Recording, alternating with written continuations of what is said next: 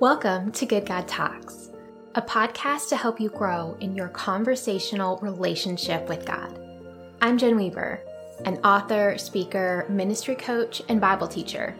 I'm also a wife and a mom, so I know the value of even a few intentional minutes spent connecting with God. In our short time together, I'll share a conversation starter, a related Bible verse, and a question for you to ask God. Our good God talks with us, and He invites you to stay constantly connected with Him in powerful and practical ways as you go about your day today. So let's get started. Hey, friends.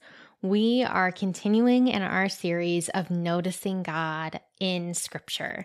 And one of the things that I have found is a common pitfall to noticing God in Scripture actually has to do with the other people whose stories are recorded here.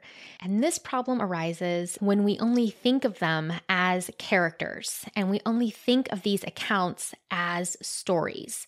I have no problem with the phrasing Bible characters. I use it myself. And the Bible is God's grand story of loving redemption.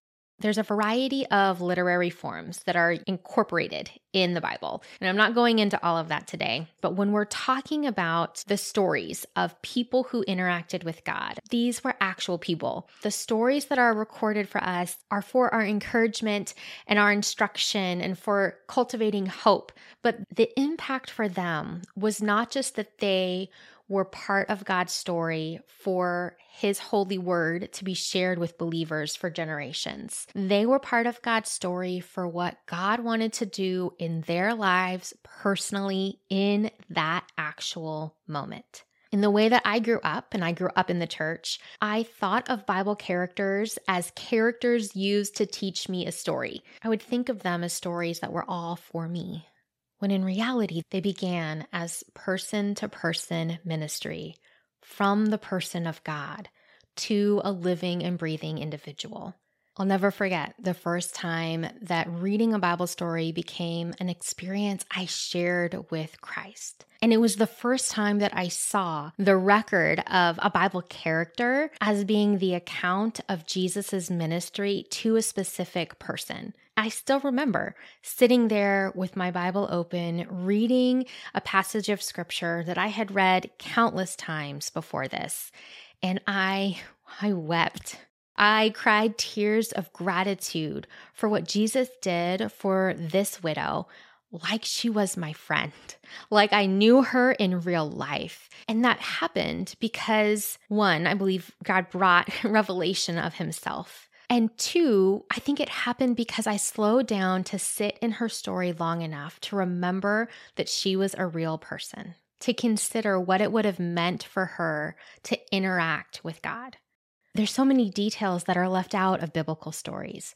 We get these small snippets into their lives, but God met them with the same heart that He meets us with in our lives today.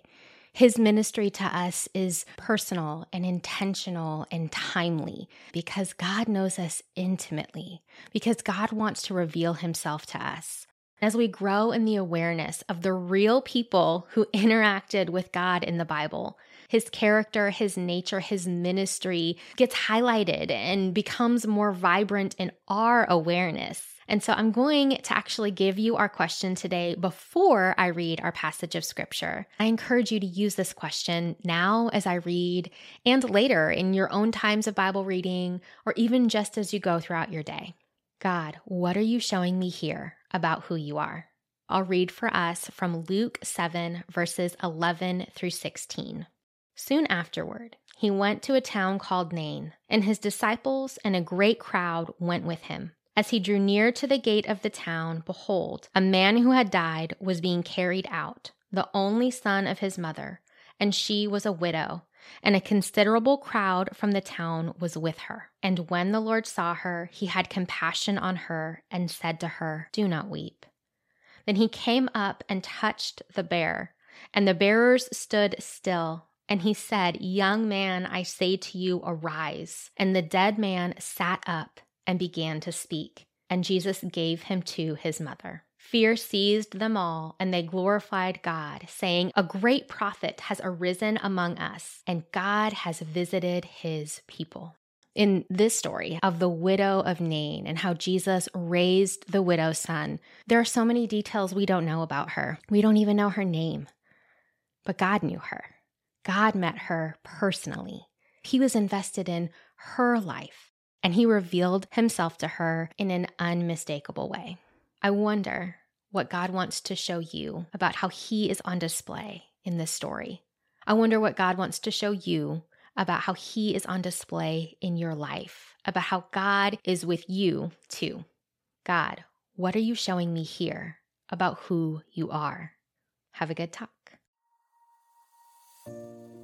Hey, friends, if you enjoyed this podcast, I have another resource to share with you. My newest book is a fully illustrated poetry collection, and it's called A Beckoning to Wonder Christian Poetry Exploring God's Story. It's available now on Amazon, and this book is for you if you find yourself weary and stuck in the rut of familiar routines, if you know that God is around but you find him hard to notice, or if you feel like you're still waiting for the fullness of life you were promised, A Beckoning to Wonder is an invitation to know God more intimately and to rest in his goodness. And so I'm so excited to share this with you. Also, while you're here, would you please also leave a quick review and share an episode with another person? Reviews go a long way in helping other people find out about Good God Talks and I would love to help your friends and loved ones also cultivate this habit of having uncommon conversations with God in everyday life moments.